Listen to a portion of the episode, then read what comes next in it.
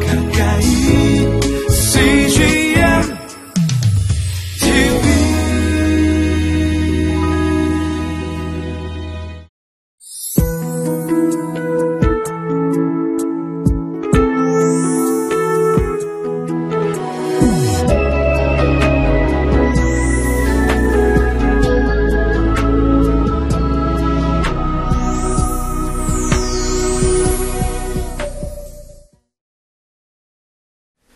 솔로몬과 술람미 여인의 사랑을 통해서 성도와 예수님과의 그 깊은 사랑의 동행, 그 아름다운 모습을 아가서는 계속 말하고 있습니다. 오늘 본문을 통해서 주님을 더욱 사랑하는 성도들의 삶의 변화와 성숙에 대해서 함께 묵상하겠습니다.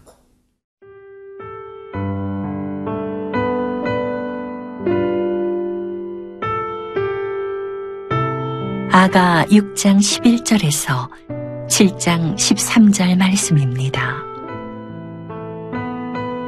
골짜기에 푸른 초목을 보려고 포도나무가 순이 났는가, 석류나무가 꽃이 피었는가 하려고 내가 호도 동산으로 내려갔을 때에 부지 중에 내 마음이 나를 내 귀한 백성의 수레 가운데에 이르게 하였구나.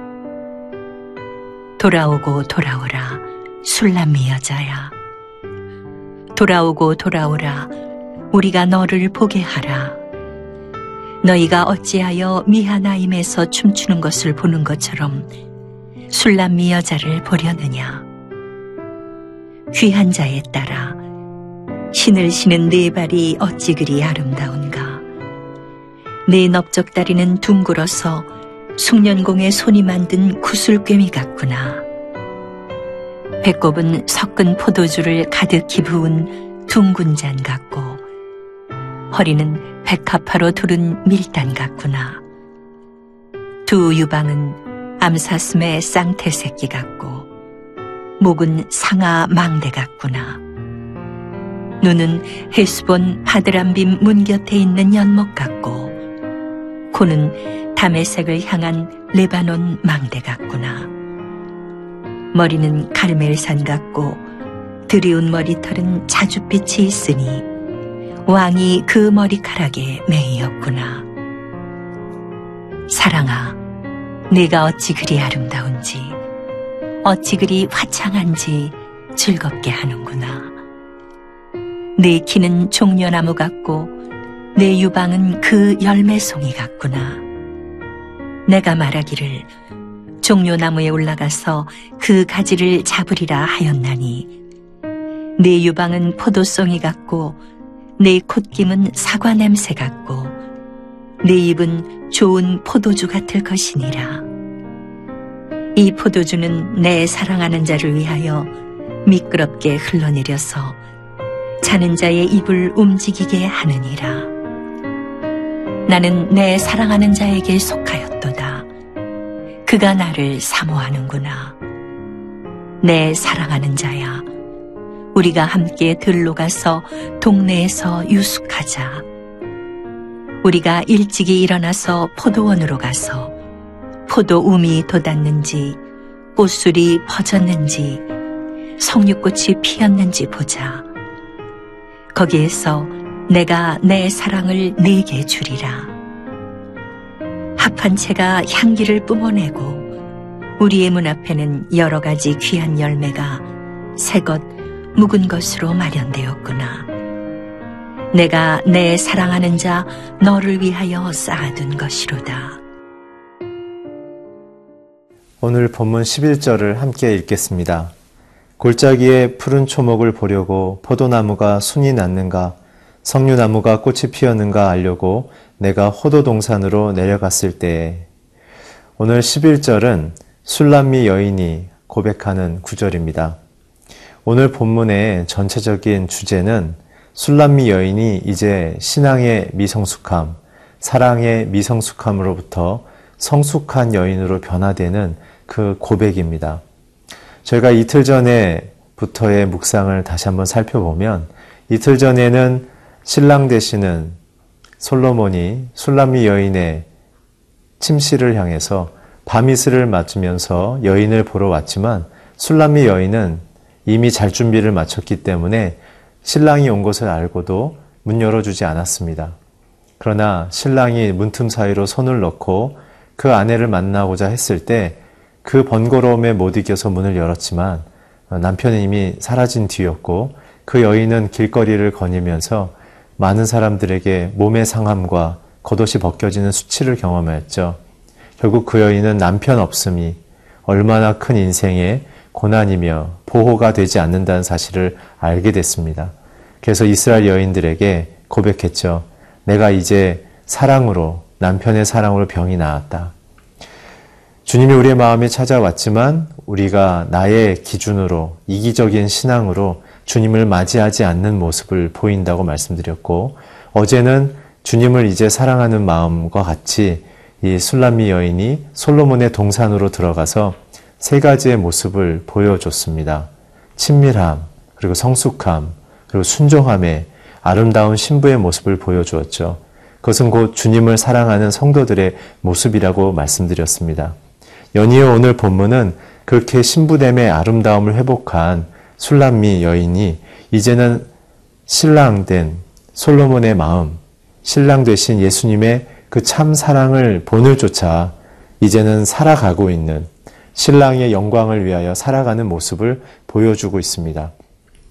11절에 푸른 초목, 포도나무, 석류나무의 꽃 이것은 바로 어린 성도들, 믿음이 아직 어린 성도들을 돌아보고 살펴보는 것의 영적인 돌봄과 섬김에 대한 이야기입니다. 그래서 호도동산이란 것은 어, 진리를 뜻하는 것이죠. 진리는 겉은 딱딱하지만 안에는 굉장히 영양분이 많은 중요한 열매가 있는 것을 뜻합니다. 그래서 사랑은 이웃을 돌보는 것이며 그 과정 속에는 진리의 말씀을 먹고 그 말씀을 먹이는 작업이라는 것을 말해주고 있는 것이죠. 히브리서 5장 14절에 보면 이런 구절이 있습니다. 단단한 음식은 장성한 자의 것이니 그들은 지각을 사용함으로 연단을 받아 선악을 분별하는 자들이다. 우린 주의 말씀을 묵상함을 통해서만 신랑 되신 예수님의 그 사랑을 온전히 받아내며 이웃에게 실천할 수 있는 것입니다. 계속 12, 13절을 읽겠습니다. 부지 중에 내 마음이 나를 내 귀한 백성의 수레 가운데 이르게 하였구나. 돌아오고 돌아오라. 술람미 여자야. 돌아오고 돌아오라. 우리가 너를 보게 하라. 너희가 어찌하여 마하나임에서 춤추는 것을 보는 것처럼 술람미 여자를 보려느냐. 이제 이 여인은 귀한 백성의 수레 옆에 습니다. 이것은 주님과의 동행을 의미하는 것이죠. 근데 이제 새로운 구절이 나옵니다. 이 술람미 여인을 지켜보고 있었던 이스라엘 여자들이 술람미 여인을 향해서 이렇게 외칩니다. 돌아오라는 것입니다. 돌아오라. 어디로 돌아오라는 것입니까? 마하나임의 춤추는 곳으로 돌아오라는 것이죠. 이곳에서 우리는 몇 가지를 묵상할 수 있습니다. 술람미 여인과 이스라엘 여인의 공통점은 무엇이냐면 신랑 대신 하나님, 예수님을 믿고 있다는 사실이죠. 그러나 술람미 여인과 이스라엘 여인들의 차이점은 무엇이냐면 술람미 여인으로서는 첫 번째 주님의 귀한 말씀을 사모하며 먹고 있다는 사실. 두 번째는 그분의 동산 안에 머물며 주님과 동행하고 있다는 사실. 세 번째는 그분의 말씀과 사명 속에 따라 순종하고 있다는 사실입니다. 그러나 이스라엘 여인들의 지금 태도는 무엇이냐면 주님께 신랑께 온전히 순종하고 있는 술람미 여인에게 대하여 이렇게 세 가지로 비아냥거리고 있죠. 첫 번째는 나도 진리를 알지만 그렇게까지 할 필요 없다. 그렇기 때문에 쉬운 길로 가자. 어떻게 그렇게 딱딱한 말씀을 먹으며 어린 성도들을 돌보는 수고로움을 하느냐. 그렇게 하지 말고 와서 우리와 함께 춤추자. 두 번째는 젖을 먹고 있는 일보다 세상의 기쁨과 복을 쫓는 것이 즐거움 아니냐. 말씀 앞에 서는 그러한 수고로움보다 나와 함께 춤을 추자라는 세상의 복에 대한 추구에 대한 신앙을 가르치고 있고 세 번째는 그렇게 사람들을 돌보는 수고롭고 힘겹고 무거운 길을 걷지 말고 좁은 길을 걷지 말고 평탄하고 넓은 길로 나와 함께 걷자. 결국은 주님이 가르치신 일과 반대되는 일들을 술람미 여인을 향하여 요청하고 있는 것이죠. 특별히 마하나임이란 곳은 춤추는 커다란 장소인데요. 이 이스라엘 여자들은 술람미 여인을 사람들의 구경거리로 만들려는 것입니다.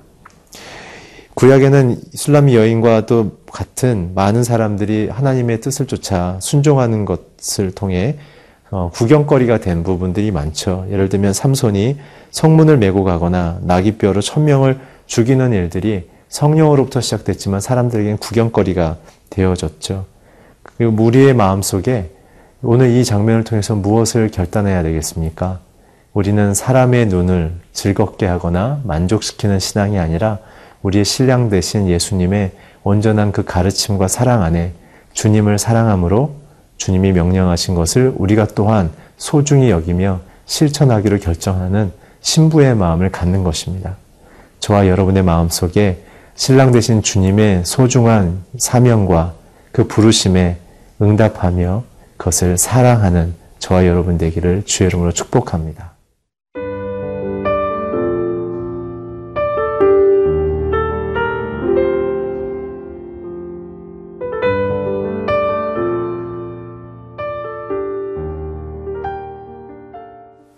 계속해서 7장 1절을 읽겠습니다. 귀한 자에 따라 신을 신은 내 발이 어찌 그리 아름다운가. 내 넓적다리는 둥글어서 숭령공의 손이 만든 구슬꿰미 같구나. 이제는 이 술람미 여인을 향한 왕의 말입니다. 주님이 우리에 대한 축복의 말인 것이죠.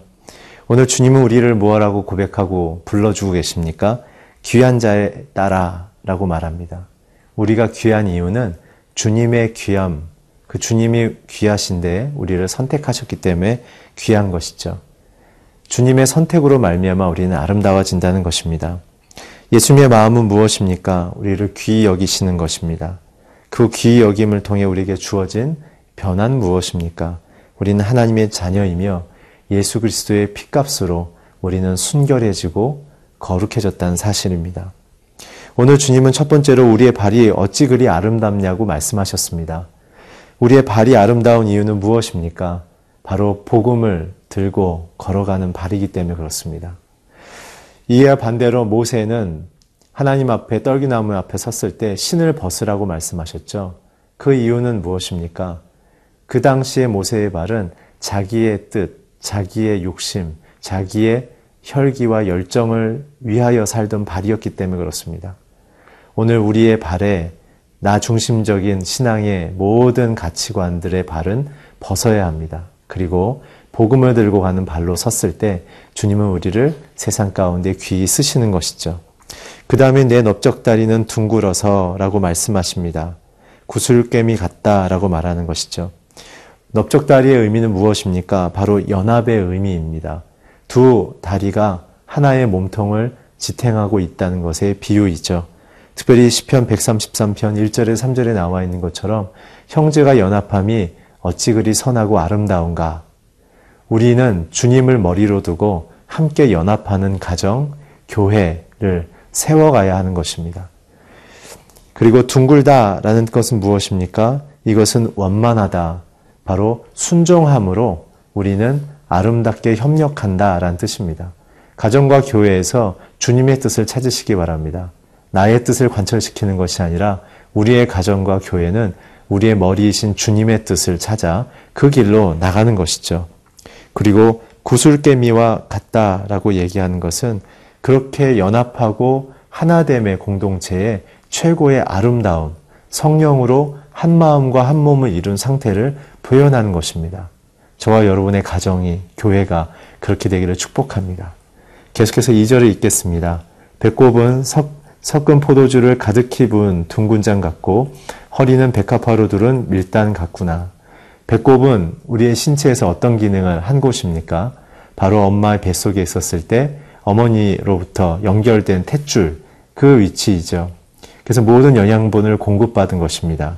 그래서 여기서 배꼽은 주님의 보혈, 주님의 말씀, 주님과의 동행에 대한 그러한 상징인 것이죠. 특별히 포도주는 하나님의 은혜와 구속, 우리를 구원해 주신 그 사랑의 기쁨을 이야기하는 것입니다. 결국은 주님의 은혜로만, 주님의 그 구속의 기쁨으로만 우리는 인생의 모든 공급을 받고 산다는 것입니다. 이사에서 55장 1절에 보면 이렇게 얘기가 기록되어 있습니다. 너희 목마른 자들아 물러 나오라 돈 없는 자도 오라 너희는 와서 사 먹되 돈 없이 값 없이 와서 포도주와 젖을 먹으라고 얘기하고 있습니다.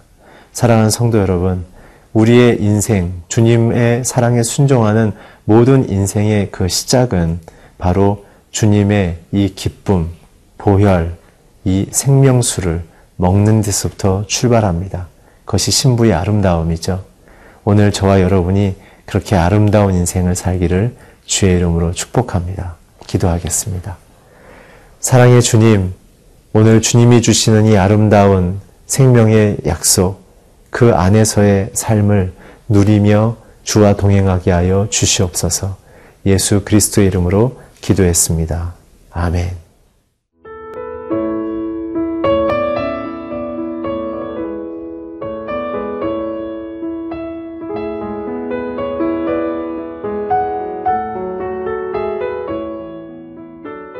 프로그램은 시청자 여러분의 소중한 후원으로 제작됩니다.